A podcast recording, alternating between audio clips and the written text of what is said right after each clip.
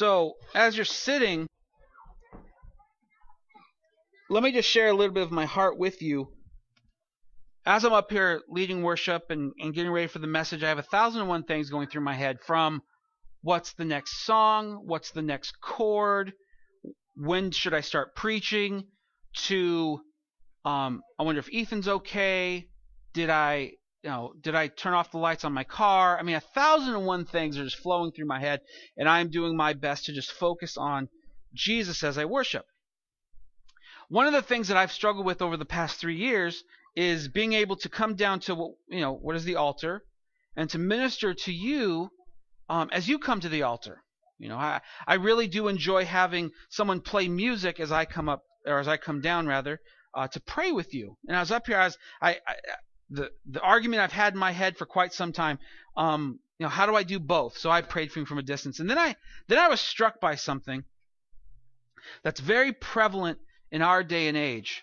And uh, for myself, it was a false pursuit. It was something that I had to repent of, and that is that um, as as a church, big big church, uh, the the worldwide church, we are very very very, and I say this with as much heart and love as I can. We are very spoiled.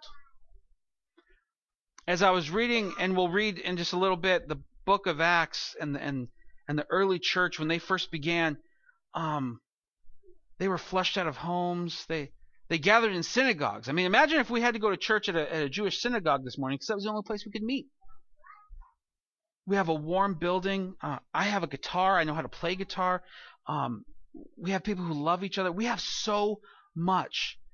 And in a day and an age where where production has just increased, where where a church service is almost like is almost like going to a, a play or, or a theater type show, we've just become very spoiled with the things that we feel we need or don't need. And I want to encourage you that that as we continue and progress in this year to come, you're going to continue to see a, a ministry here that's probably going to be contrast to a lot of other ministries. You know, we're not going to have a huge stage set or, or things maybe you see on, on television. Um, they seem to be the ones that have the bigger sets and stages, but but big video screens, flashing lights, smoke machines, things like that. Um, we're all about creating an atmosphere of worship, and I'm not trying to demonize those things. What I'm saying is that this is kind of what we're going to maintain. This is this is more than enough right now, and maybe this is all just for me, but I want to encourage you that we're just going to get things done like a family. You know, if you were growing up like me, you know, there wasn't always enough money. There wasn't always enough time. There wasn't always enough uh, places for everybody to sleep. There always there wasn't always enough of everything. But as a family, we survived. We thrived together. We served one another, and and you know, here we are at the end of it. We're gonna we're gonna be okay. And so all that to say that that what we're aspiring to do here at South Bay is simply preach the gospel of Jesus. If we have if we get you know if we have these things or the monitor or or, or better instruments or better sound or, or or cushier cushions or better carpet, I mean that'll all be just icing on the cake. But if we don't have the gospel of Jesus, we have nothing. We have a bunch of whitewashed tombs, and that's the last thing we want. That's the last thing I want, and I believe that's the last thing the Lord wants. And so I want to encourage you. If you want to be a part of what South Bay is doing, please just let me know. I have met with more people over the last month and a half than I think I have my whole time of ministering as a pastor. And I love it. I love it. I love it. I love it. And I am thankful for every person who steps up and does something and just wants to do something. So, with that in mind, turn to Ephesians chapter 4. I once had somebody ask me, um, after telling me that they were jobless and needing a job, how I became a minister. They looked at me as though they could apply to, to be that. As though uh, being a pastor would be the same as um, you know working at McDonald's or becoming a doctor or uh, becoming a lawyer or or working in an office somewhere. That you, there simply was an application process. You'd speak to Jesus's HR, and then hopefully you would uh, get a call back for an interview and go through that process and become uh, a pastor. And uh, while while I looked at him kind of funny, I thought to myself, well, how did I become a pastor? That's a that is a, a weird thing. If you were to ask me how I became a pastor, I'd probably get all become all thumbs and and not really know how to explain myself too clearly because it really was an experiential thing um, that I went through early on in my life and early on in my wife's life. Um, all that to say that uh, being a, a a leader, I want to use the the the umbrella term leader um, in the church is a very uh, honorable thing. It's a good thing to desire, but God has called some to be leaders and some to not. And He hasn't called the leaders to be lifted up and exalted so that they look down upon the followers or the congregants, and they haven't created them to be taken advantage of either. They have cre- he has created, much like a husband and a wife, a team of people to join together to go forward in the gospel of Jesus to build the kingdom of God. And so one is not above the other, and, and one should not take advantage of the other. They should work together. But we have to be able to identify if, if I'm called to be a leader uh, beyond uh, beyond just the normal being me, if there's something the Lord wants me to do specifically, um, a, a job, and specifically that I must do that one thing. How do we know that? And if we are feeling that that the Lord is calling us to be a, a pastor or a preacher or an evangelist or a prophet or a teacher, uh, how do we know that? If if we are a dad or a mom, is that not a leadership role or is that not a calling? Um, if if we uh, are in a position of management or leadership in our work or we're our business owners, uh, how does that translate into the Christian life? Um, these are these are some of the questions we're going to answer today in our sermon series about the Holy Spirit. Um, it's the Holy Spirit's job to call whom He calls.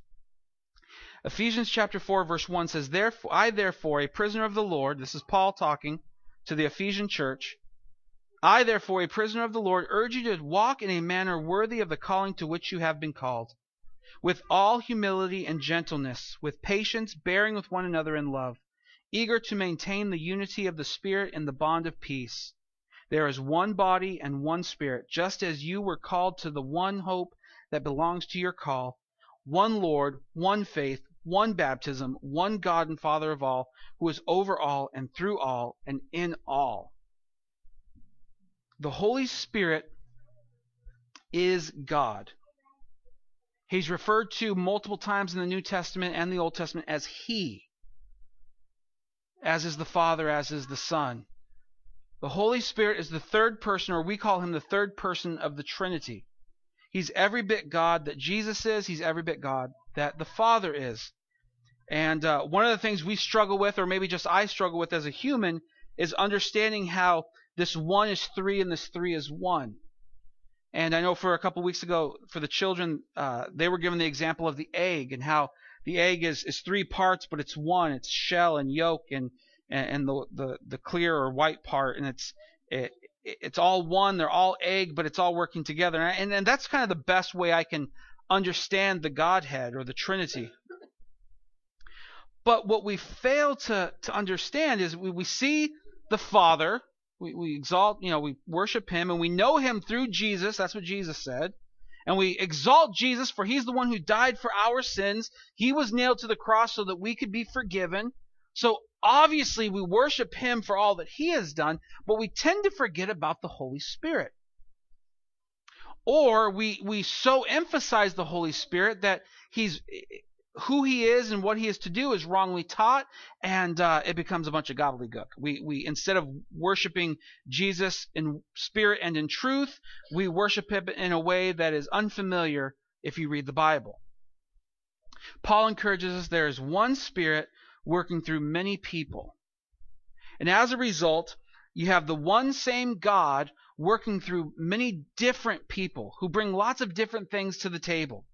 Some have great ministerial skills, and that's great, and that's what they bring to the table. And some are great encouragers. Like when you come, when you just want to hang around with them because they're always making you feel like you could get through whatever you're going through, that you can accomplish anything. They're just great encouragers. You have some that have great faith. Seems like no matter what the world throws at them, they just keep standing. They just keep believing. They just keep keep trusting in the Lord.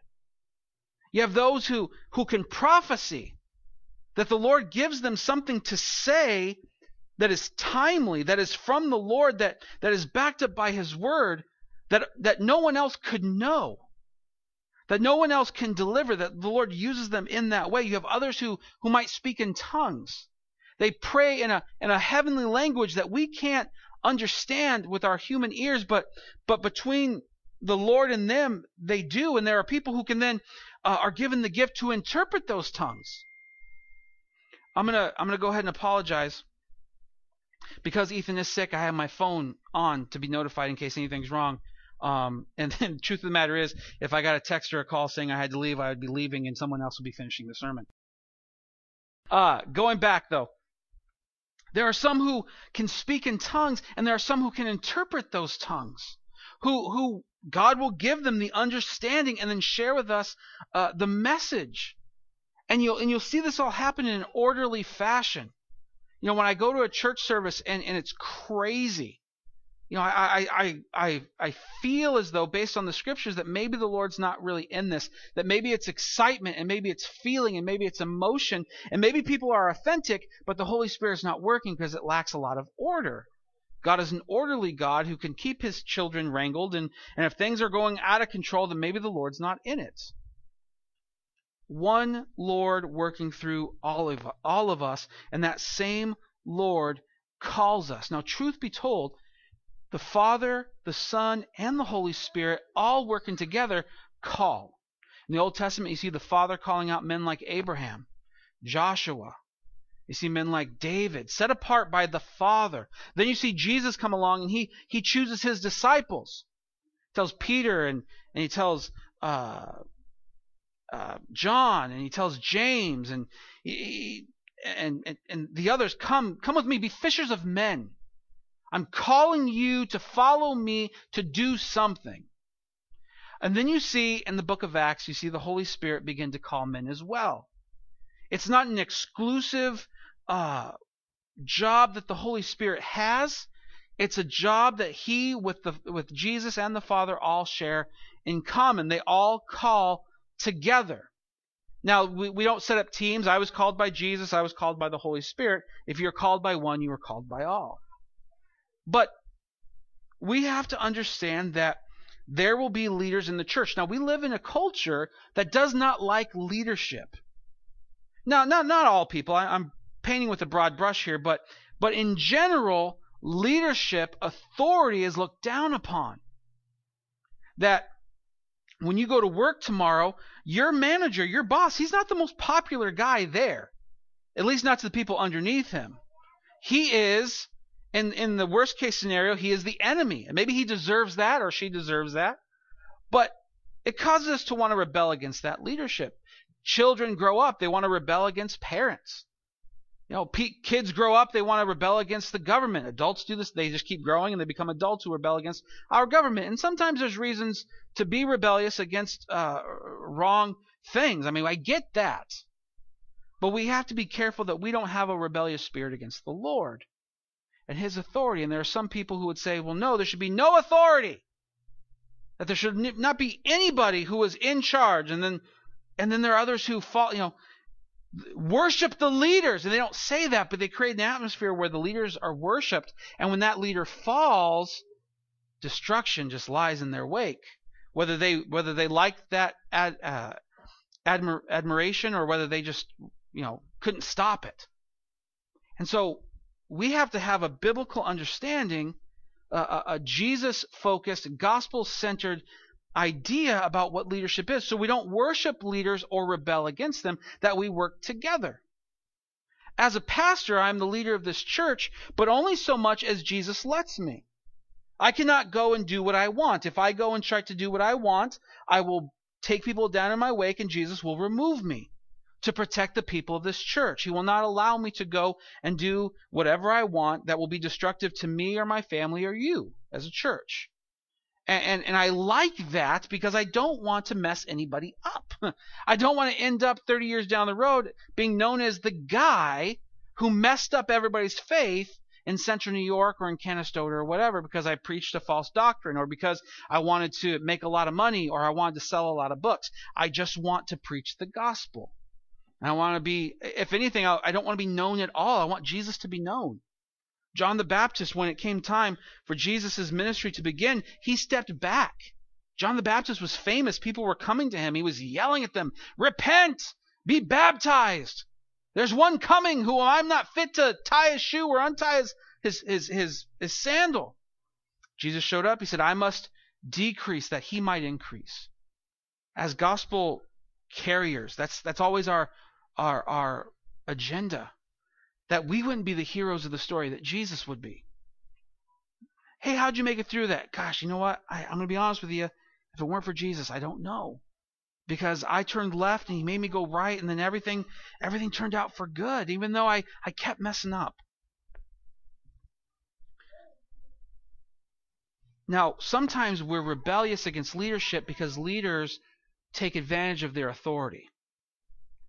Um, the 80s, are like the poster child for pastors gone crazy. Preachers and televangelists who took advantage of people and took advantage of congregations and just left just left destruction behind them. And as a result, there are a lot of people today, 20, 30 years later, who refuse to go to church or listen to a sermon or, or be under authority because someone has rebelled in that way has has has taken that leadership and destroyed it. Um, we can't worship a leader, but but we can't refuse to to be, follow either. Our life is always found in that balance. Um, just because someone got it wrong doesn't permit us to no longer be under authority. We we can't simply blanket over everything and say, well, that one leader was bad, so all leaders are bad. Doesn't work like that. That one church was bad. All churches are bad. No. That one church was bad. Let's just let's just maintain it. That church was bad, that leader was bad. Yes, but there are all these other leaders and churches that are good. That are actually in love with Jesus and pursuing Jesus and preaching the gospel. So so maybe you want to be a leader. I've never been uh, afraid to be a leader, but this was not something that I sought to do. Um, to give you the experiential side of this, I was in a, a sermon on a Sunday morning. I was watching my pastor preach. I'd only been at that church for a couple of months, and I and I thought I, you know, and the best way I can describe this with human words, the Lord told me to go do that too. And I said, you know, I thought this is crazy. Um, I've I've never read I think a whole book of the Bible, let alone the whole Bible. Never preached a sermon. Don't know nothing. Why? And uh, I, I began to tell my wife this, and she was saying, you know, the, the Lord's been telling me the same thing. And I went to my pastor, and the pastor said, you know, the Lord's been telling me the same thing. Without us kind of talking to each other uh, and, you know, just being individual coming together, we all kind of had the same idea. And so I began to pursue that. Now, I know others who kind of felt that same thing and then started to go down that road, and it all fell apart, and they decided, you know what, maybe, maybe this wasn't exactly what the Lord said. Experientially, that's how I went through that. But I want I want us to be careful because sometimes wanting to be a leader is a pride thing.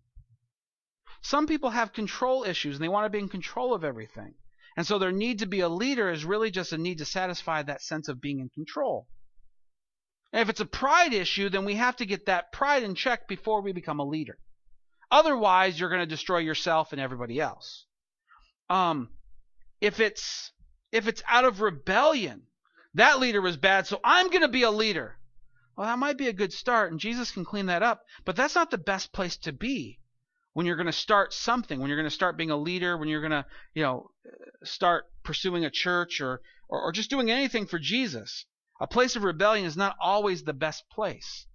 That's why uh, every church split doesn't always end up with two really great churches. You really sometimes have two churches that just suffer because they're both wounded and need healing. But can anybody be a leader? A lot of questions today. When it comes to being le- being a leader in the church, I think there's very few things that I am more careful with than appointing or or, or getting somebody to a place of leadership. Um, because the wrong person in the wrong place ends up hurting people, sometimes unintentionally. And sometimes when you have somebody who's bent on pride rather than than pleasing the Lord, you have somebody who who will take advantage of others to meet their own needs. It's not about what Jesus wants, it's about what gets them the recognition. And that's a dangerous place. And so going back to my original statement about us being uh, spoiled kind of in the place that we're at, you know, we would love to have, you know, a multitude of pastors, a giant worship team, the need for another building that's big enough to house all the people coming. But at the same time, we're in no rush.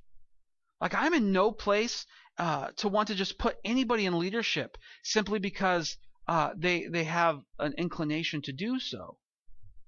I used to work in a certain field in practice. I won't name it because I don't want to get anybody in trouble. But um, there'd be times where they would ask me to do overtime, and I'd be beat, and I, you know, I, I don't I don't really want to. I could use the money, but whatever. And they say, look, all we need is a warm body. It was basically their way of saying, look, we, we just need somebody here. You could you could sleep, you can play video games, you can doodle, you can do whatever you want, but we need somebody here. We need a warm body here. And that might work in other fields, but that doesn't work in the church. You overwhelm somebody or you put a prideful person in that place, and, and real lives are devastated.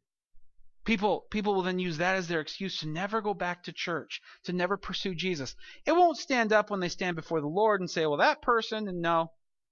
But for here and now, we want to make sure that we're giving the best testimony. And so now turn with me to Acts chapter 13. We see that one spirit works, that God calls leaders, that some people want to be leaders for the wrong reason. And so now we got to make sense of all this. How do we get leaders? Acts chapter 13 as you're turning there, um, in Acts chapter 9, a man named Saul is going about and he's killing the church. This church is probably three to 5,000 people at this point, worldwide. Um, no permanent buildings. Uh, if they do have some, they weren't originally churches, they weren't built for that purpose. And, and, and, this man Saul is going around with, with orders from the, the Sanhedrin, orders from the Pharisees to kill the church. Anybody who is pursuing Jesus, they can be executed. Well, he goes and he is present at the stoning of a young man named Stephen. In church history, he is known as the first martyr. He's the first one to die for the gospel of Jesus. And he stands back approving uh, the crowd as they stone Stephen to death. And as Paul is going back and he's getting more orders to go to other places to pursue Christians to, to stop them from their quote unquote false, false religion, the Lord gets a hold of him and he has this vision. He's struck on this road to a place called Damascus. He's blinded and he meets Jesus. And Jesus tells him, Why are you persecuting me? Know that when, when Jesus is when the church is being persecuted, it is Jesus that's being attacked. We are a part of him and he is a part of us and and it's not as though the church is attacked and he is absent. He is attacked as well. And Paul recognizes right away this Jesus that these other people are following, that's God. And he falls and he's blinded for 3 days.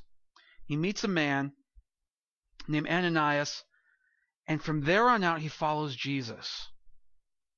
He becomes one of the most influential men who have ever lived on this planet written something like two thirds of the of the New Testament is written by him or about him.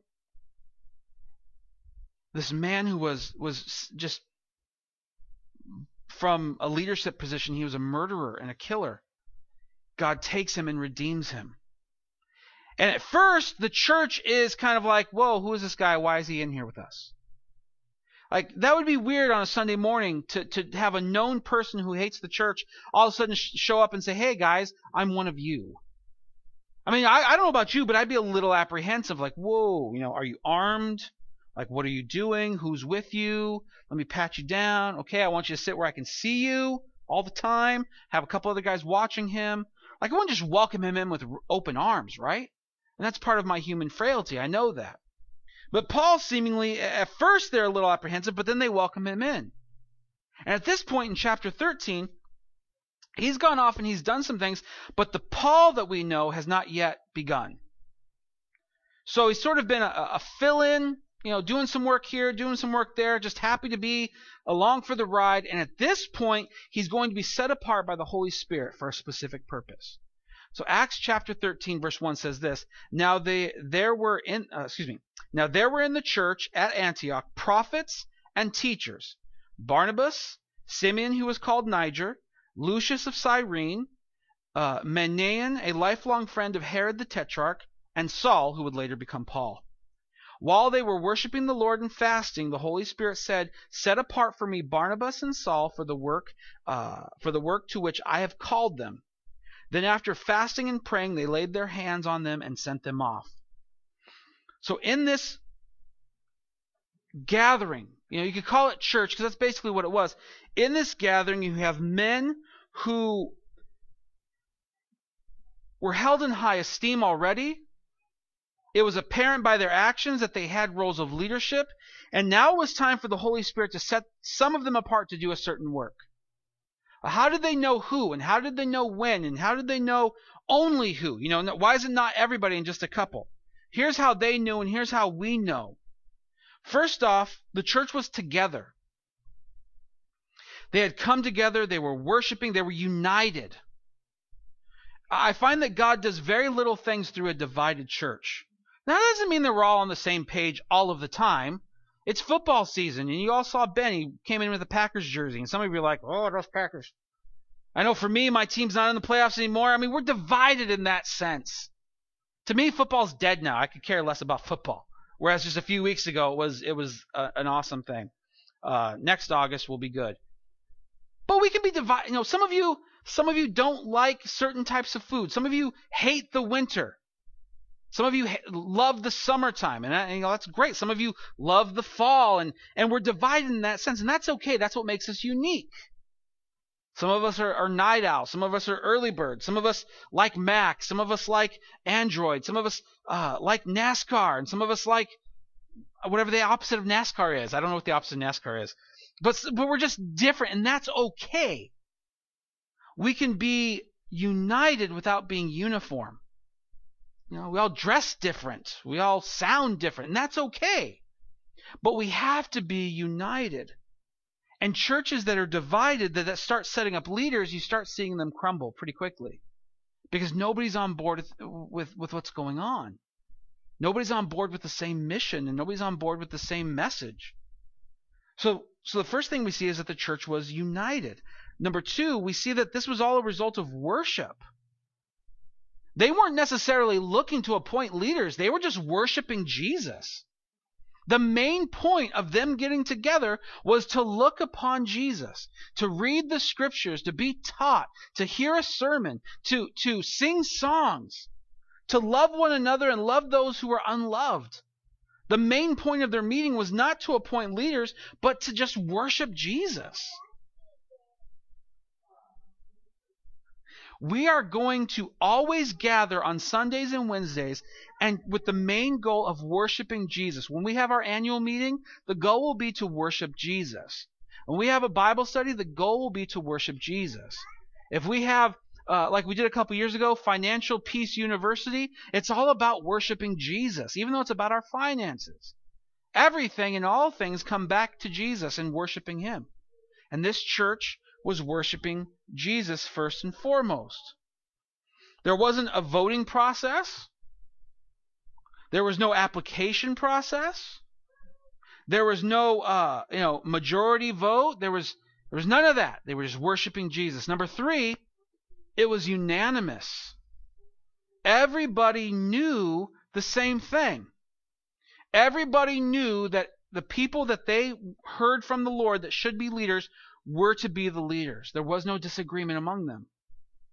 Now, we're not told whether they hashed this out verbally. We're not told if, if there was this lengthy process of debating, but we know that at the end of it, they were all on the same page.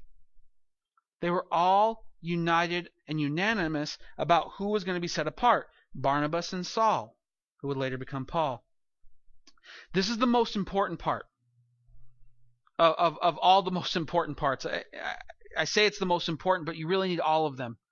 They made sure they didn't just have. You know, have you ever seen the um the movie uh, The Kingdom of Heaven? It's about the Crusades, and uh, you'd have these these men who were in leadership, and and one guy would say something like, "I want a ham sandwich," and then another guy would say, "The Lord wills it," and then everybody agreed, "Yes, ham sandwiches for all." Okay, that's not how it works. Um, if I have a whim, everybody shovel my driveway, and then somebody over here says, "The Lord wills it." You know, you guys don't have to go down to my house and shovel my driveway just because two weirdos are saying go shovel my driveway. But even after they prayed, they worshiped, they were fasting, they, they came together and decided, you know what? The Lord is telling us through the Holy Spirit, it's Barnabas and Saul. They went back to prayer and fasting. They said, you know what? I want to make sure that every that what I'm hearing now is of the Lord. I want to make sure that this is correct. And that's okay, church. You know, there are going to be times where we have to just run on the fly. If the Lord tells us something, we just got to go. But there are other times where we have the the ability and the privilege to weigh things out. You know what? Let's reconvene tomorrow. Let's let's tackle this next week. Let's let's pray about this. Let's sleep on this. Let's talk with our spouses. Let's talk to the church. Let's find out. Let's make sure that even though we're all on the same page, that we're all headed the right direction together. Also, as a side note, it says that they were worshiping and they were fasting. This Wednesday, we're going to start a Bible study about fasting. It's called The Lost Art of Fasting What the Bible and Jesus Say About Fasting. Fasting literally is a lost form of worship. And we see here that as a result, that it, it was not just they fasted and they knew, they incorporated fasting into worship. And if some of you don't know what fasting is, or think fasting is simply just not eating, um, then then you don't have a biblical view of fasting. And we want to understand what that means so that we can worship the Lord through it. It honestly is uh, it is an amazing tool and weapon that we have in our arsenal that, that just sits there and grows dusty because we're Americans and we don't like to not eat. And, I, am the most guilty of anybody here of that. When I was first appointed here, it was a regular thing that I did, and then as I got comfortable, I just stopped doing it. And over these this last week, uh, my wife and I began a, a fast, and uh, I gotta tell you, it's been an amazing week. It's been a great week, not just because good things happen, it's just a drawing closer to the Lord, and I love it. And so I want to encourage you to be here on Wednesday at 7 o'clock so that you can learn about biblical fasting. Of course, consult with your doctor because I don't want to get sued. But if you if you want to know what fasting's all about, how to use it and and what it's meant for as a Christian, be here on Wednesday and we'll take a couple of Wednesdays to talk about that. Can I be a leader? Some of you don't feel feel like you're worthy to be a leader. That's a good place to start. I mean, if you're comparing yourself to Jesus, the greatest leader of all time that continues to lead in the best way ever, then to consider yourself to be a leader too, you have to say, you know what? I don't I can't hit that mark. That's okay. Um a, a healthy low self-esteem in that aspect is an okay starting place. But it doesn't negate the fact that God still might use you. In the, in, in the New Testament, I believe it's Paul who says that God chose the foolish things of this world to to basically uh, confront the wise, to confound the wise. To those who think they're so smart, God takes the least of us, raises us up, and uses us to do mighty things. And I think that's awesome. I praise God for that.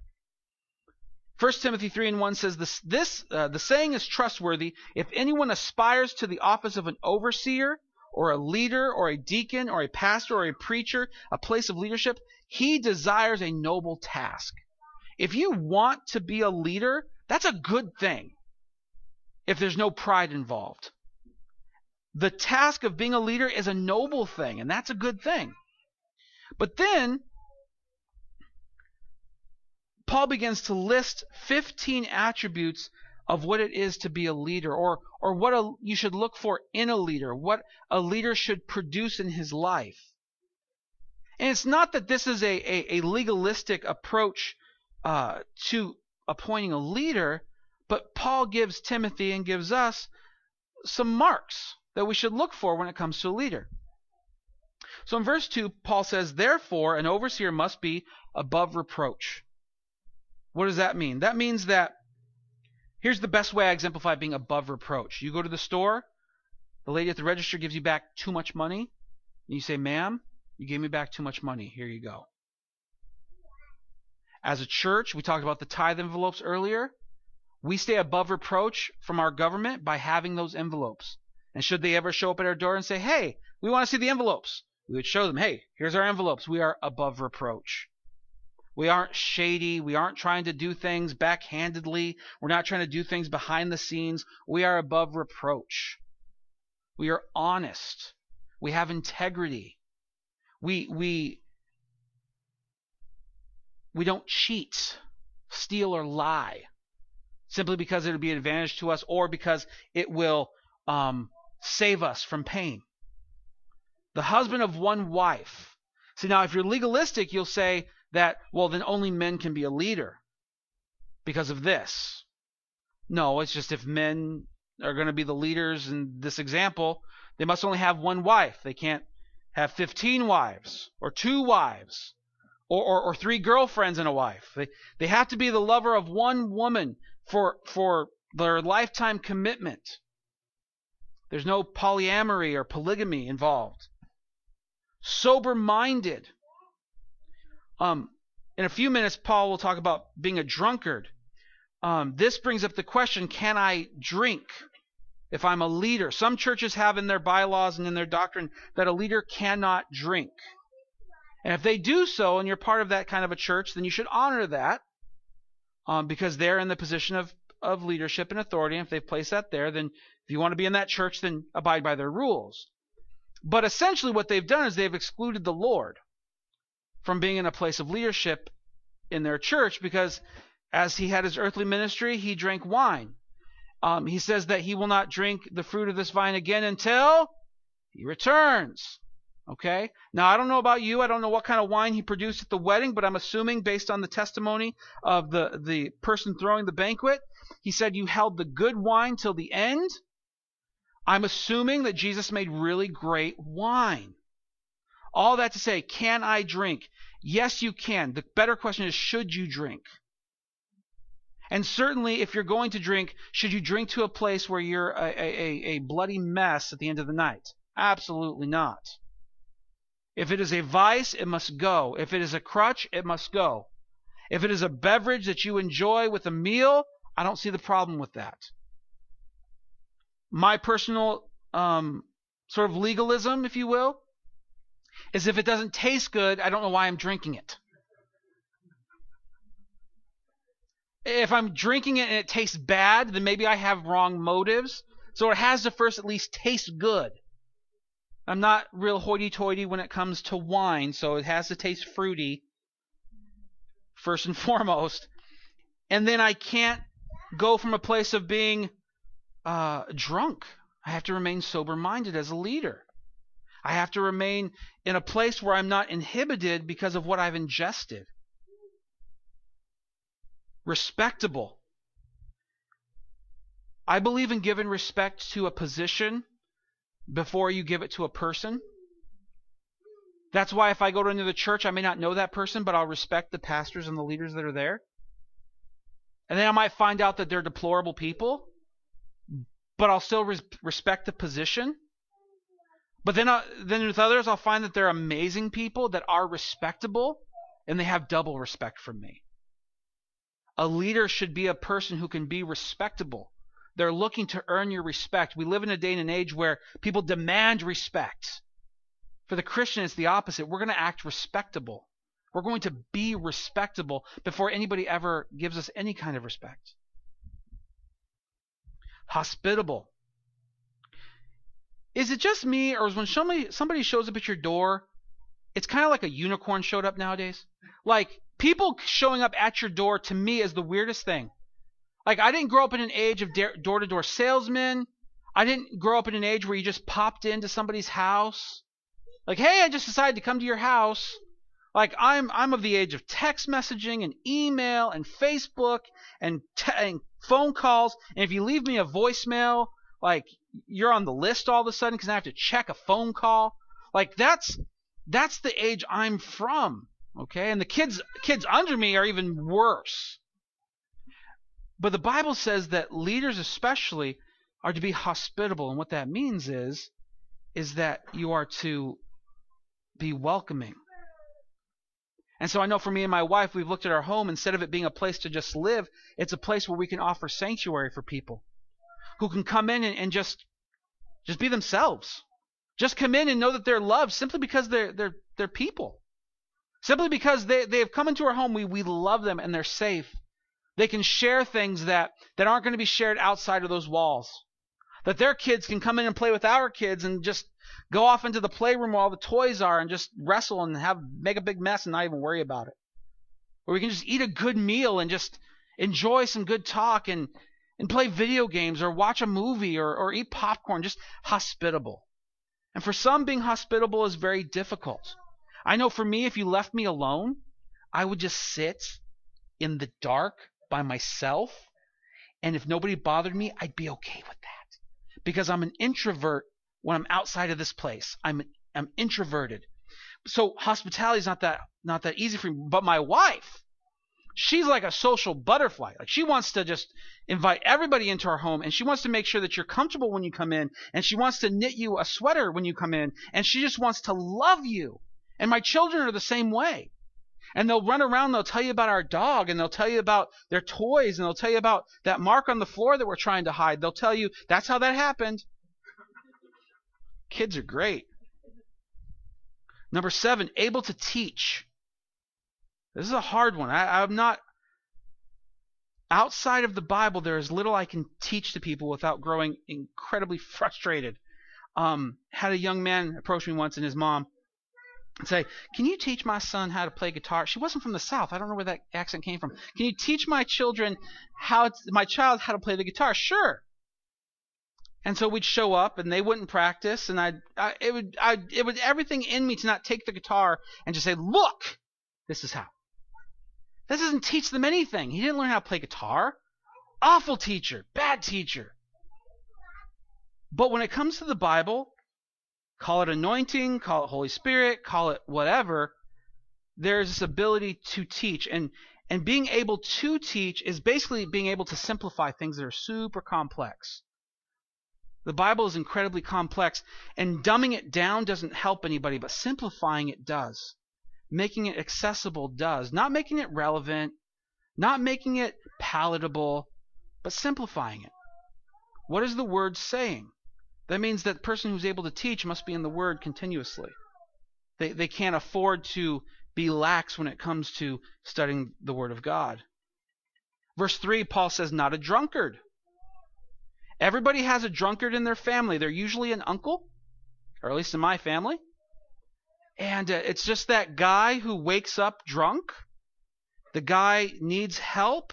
The guy needs to go to rehab. He needs he has ex- exhausted every family member.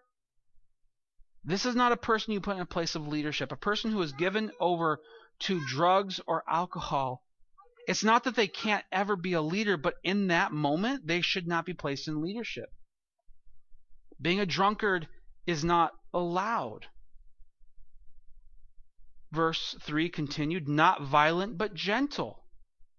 Okay, I'm a pretty peace-loving guy. I'm not I'm not always, I'm not one of those guys that always wants to push and bump and grunt and the cliche guy stuff. Um and that's good. It's not that it's not that being a man is a dishonorable thing. It's just that being a man should be defined by how Jesus is. He's the perfect example of what it means to be a man. Okay, so the male chauvinist stuff is not needed, but being a man is. And that doesn't include being violent. That should not be our go to. It's one thing if somebody breaks into your home and you have to defend yourself, or someone comes at you and you have to defend yourself verbally. But when someone says, Hey, how are you doing today? and you slap them in the face, that's a violent man. When somebody means something good for you and you only see ill in it and you attack, that's violence. And that's not, we're called to be gentle because sometimes in that violent mindset, we say and do the stupidest things, don't we? But when we're gentle, we have a lot more patience, we're a lot more calm, and we can instead of look reading too much into a message, we say, "Oh, okay. I see where they're going with that. I see what this is meant to be, and I can continue to be gentle, not quarrelsome." Um a disagreement in a debate is a good thing. But have you ever seen two children quarrel? Sometimes they're 4 years old, sometimes they're 40 years old but they're children quarreling nonetheless. A lot of a lot of immaturity. If there's people who are prone to that kind of activity, then the being in a place of leadership should be put on hold. Not a lover of money. This is a big one. Okay? I mean, they're all big. But is money evil? No. Money's not evil. Money gets you stuff, right? Everybody here probably wishes they had just a little bit more of it. And maybe a lot of it, a lot of it, like a lot more of it. But money is not an evil thing. The men or the women who have it, who have evil hearts, well, then that's a problem.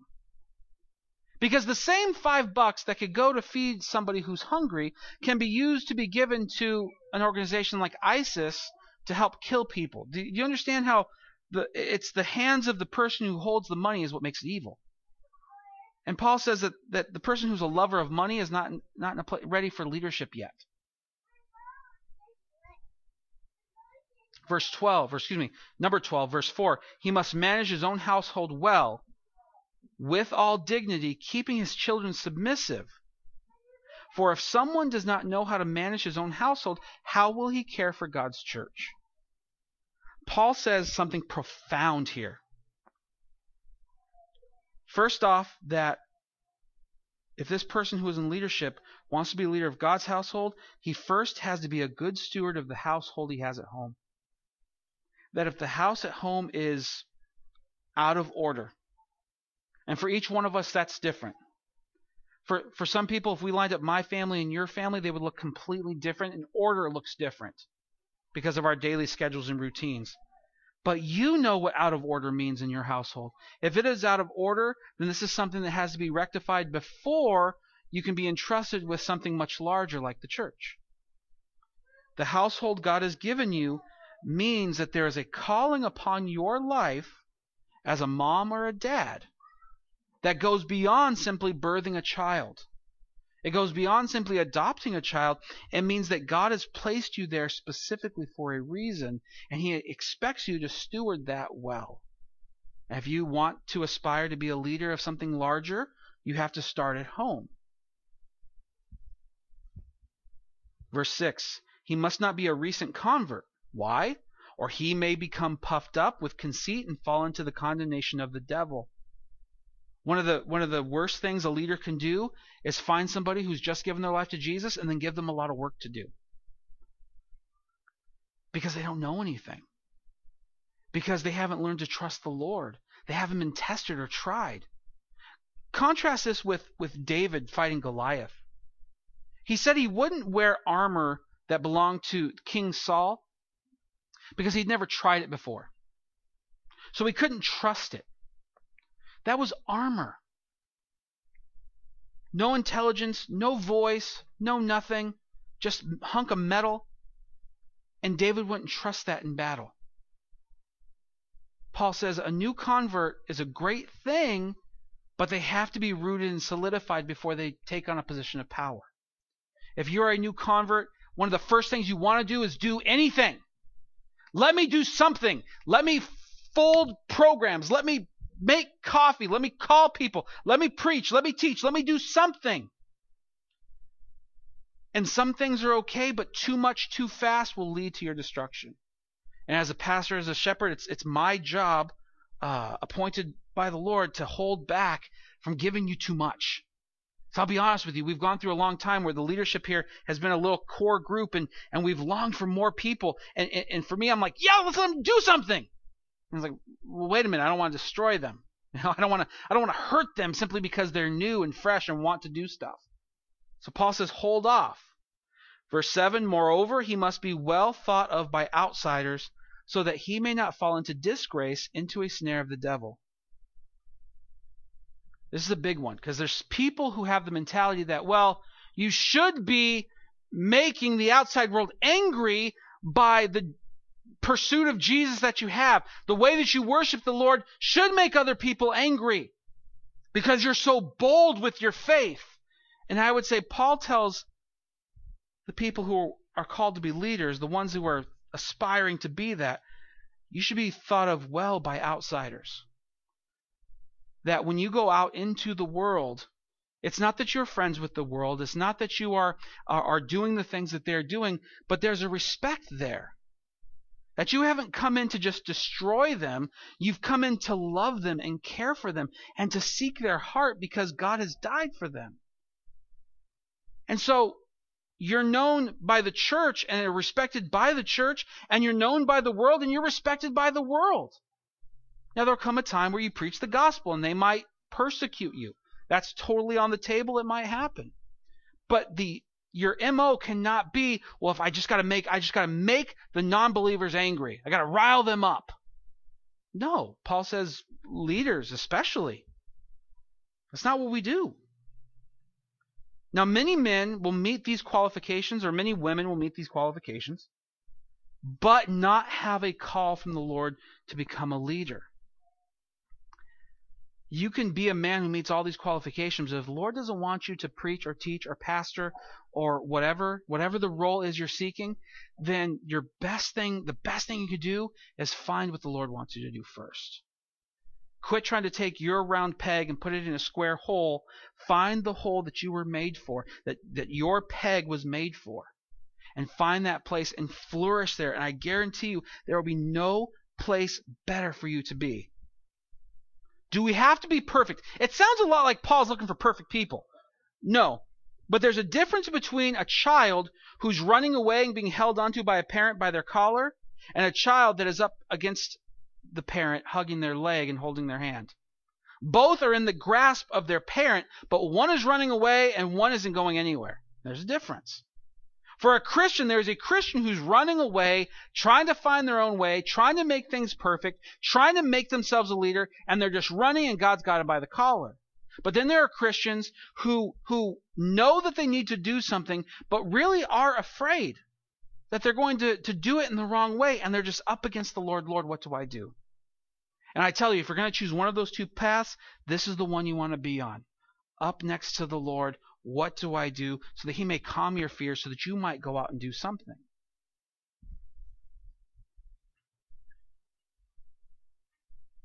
Turn to Matthew chapter 20.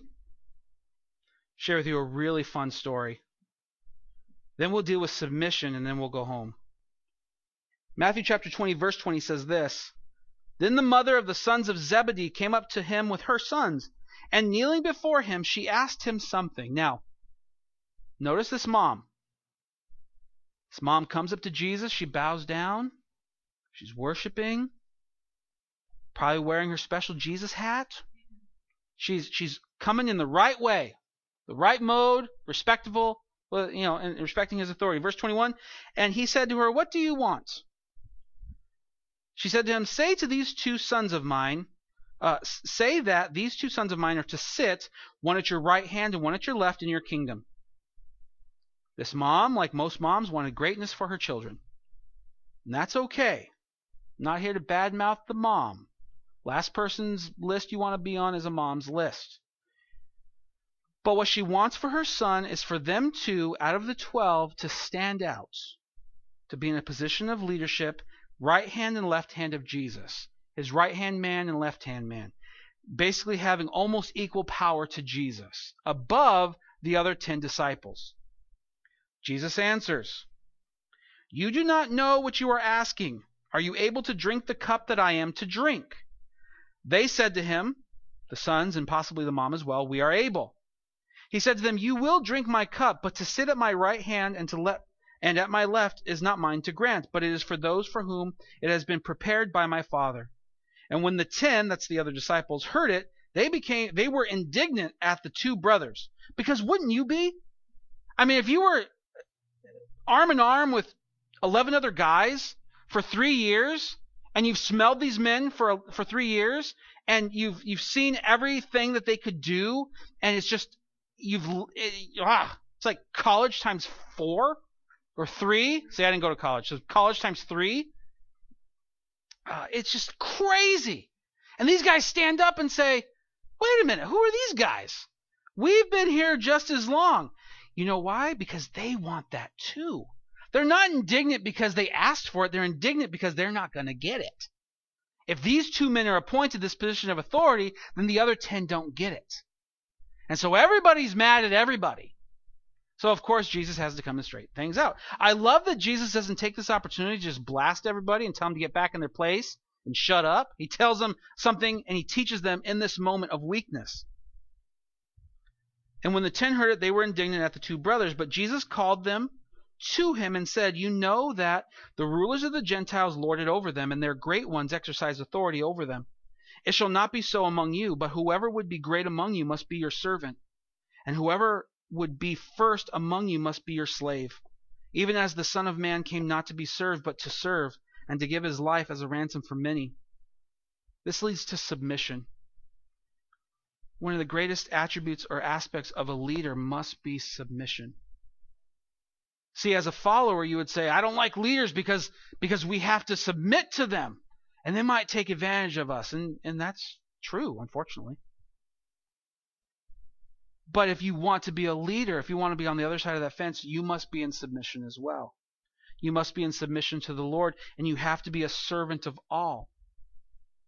There is no position where you're elected and then you are untouchable. If you aspire to go from being somebody who sits in a pew to being somebody who wants to be a part of what the church is doing, you go from a place of sitting to doing for others. It's a place of action. It's a place of, of preparing and doing things behind the scenes that others may never see.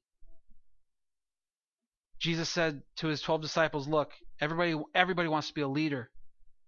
You want to be a leader? That's a good thing. You will be a leader by serving, you will be a leader by submitting.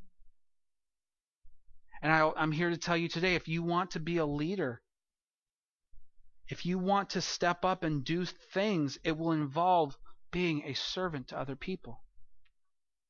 And the best way to check your pride is to see if that makes you mad or if it doesn't. If that makes you angry, the idea of being a servant to another person, then you're wanting to be a leader for the wrong reason ultimately our goal is to preach the gospel, whether it's here on a Sunday morning, Bible study Wednesday nights, whether we go out into the community, whether we do stuff on Facebook, whether we prepare uh, blogs, or, or, or whether we have meetings together individually. The point is always Jesus. You might come to me for marital counseling. The, my goal is to get you to the gospel of Jesus and the truth found therein. But that doesn't have anything to do with my marriage. Oh, it has everything to do with your marriage. You have problems financially. Well, let's get you focused on Jesus. Well, that doesn't have anything to do with Jesus. No, it has everything to do with Jesus. If Jesus is not your God, then money might be your idol. If Jesus is not your God, then you might be your own God. If Jesus is not your God, then maybe your marriage is all about you and not about us. And it's all about that person, what they're doing, what they're not doing. But getting you focus on Jesus will then cause you to focus and see your unholiness and say, you know what? This is what I have not done. I am not perfect. I need this and I need that. Jesus calls leaders because he loves us. He promised to not leave us nor forsake us, and one of the ways he does that is by sending the Holy Spirit, who then calls men and women to be leaders. And those leaders aren't to be worshiped, those worshiped, or excuse me, those leaders aren't going to be perfect. Those leaders, myself included, are going to say something or do something you're not going to agree with. And hopefully, those leaders are serving you in a capacity where you can approach them and say, This is what I think. So I'm calling you today. First, if you're if you feel that you're called to be a leader, that's something we need to talk about. if you're not called to be a leader, but you're rebelling against leadership, that's something we need to talk about. That's something we need to pray about. That's something we need to, to work out of you through the Holy Spirit, through repentance. And we all need to submit. I, there's nobody who submits 100%. We all struggle with moments of complete submission and other moments where we're just completely rebellious. But as I look upon the cross and as I look upon Jesus and what he's done, the pursuit is worthy. Whether it's submission by being a follower or submission by be a, being a leader, it's worthy to, to be both. I want us to pray together that I mean, it seems like a self serving sermon, like I'm trying to teach you how to be better followers of me. I'm really not. Um, it's for any leader in the church. It's for Kristen and Justin. They're just as much leaders of this church as anybody. They're teaching your children about Jesus. Your children will know more about Jesus because of their leadership.